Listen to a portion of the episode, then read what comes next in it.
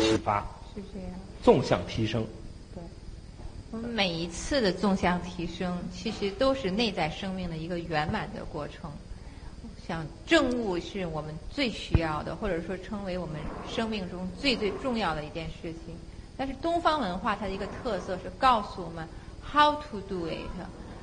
对，有时候我讲完课以后，很多朋友就会问我：“哎，刘老师，我怎么去高维啊？啊，刘老师，我怎么进入投影源啊？”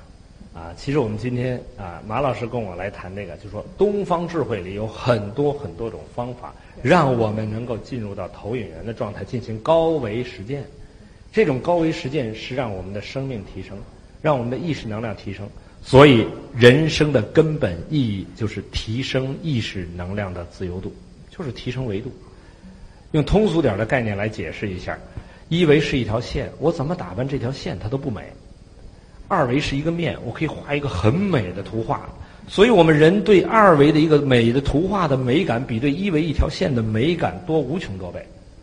我再美的图画，我不如把它变成立体的，我可以画中游。所以我们人对三维的美感，又比对二维美无穷多倍。得出一个简单的数学定律，就是每多一维，我们人产生的美感会多无穷多倍。那我死的时候，我的意识停留在三维空间，我能看到现实，我参与不了了。这叫孤魂野鬼。什么《聊斋》呀，《星语心愿》，人鬼情未了，讲的全是这个故事。而当我死的时候，我的意识在第四维，那我看到的比三维空间美无穷多倍。那个比现实美无穷多倍的地方，宗教管它叫天堂。那五维比四维又美无穷多倍，六维比五维又美无穷多倍，所以天堂有不同的层次。这佛家有大梵天啊、刀立天啊、兜率陀天、他化自在天，还有十地菩萨，每差一维就相当于人和蚂蚁的境界的差异。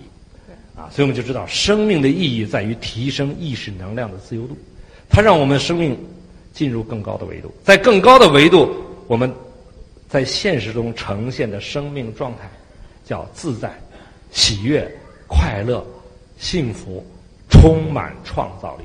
我们随时可以下载任意空间的信息，啊，那种自由的状态、生命状态，才是我们人该追求的生命状态。是这样，而且我们作为中国人特别幸运的是，就是我们有和古代的这些古圣先贤的智慧啊，这样接通的一个大因缘。今天中国传统文化最大的价值，我们在于修心。所以刚才刘老师提到了一个觉知，就是提起你的全部的这种觉性心能，我们的心本具这种能量，在当下来觉知。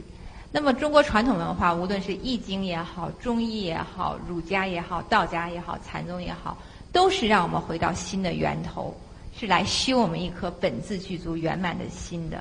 当然了，在这棵这个国学之树，或者叫做民族之树、修心之树上啊，我们的古圣先贤怎么说这件事情呢？他借助了不同的语境，但是我们要看到，它实际上说的是共同的一件事情，而不是分开了讲五件事情。虽然借助了不同的语境，在不同的时期面对的不同的受众，然后讲了不同的概念。那用庄子的话说，那些文字和概念不过是扬起的浮尘而已。说这个，当你得到了这个背后的神韵和这个能量的时候，你就不再需要这些东西了。好比说，我们要过河，你需要一个舟，渡船的舟。但是你到了河那边，你还拉着这个舟的时候，那就成了一种障碍，你就真的是掉书袋子背死文字了。所以，如果把中国传统文化比作一棵树，我们相信这棵树的树根。是生生不息的天人合一之道，也就是我们的心，一颗本自具足、清净的光明的心。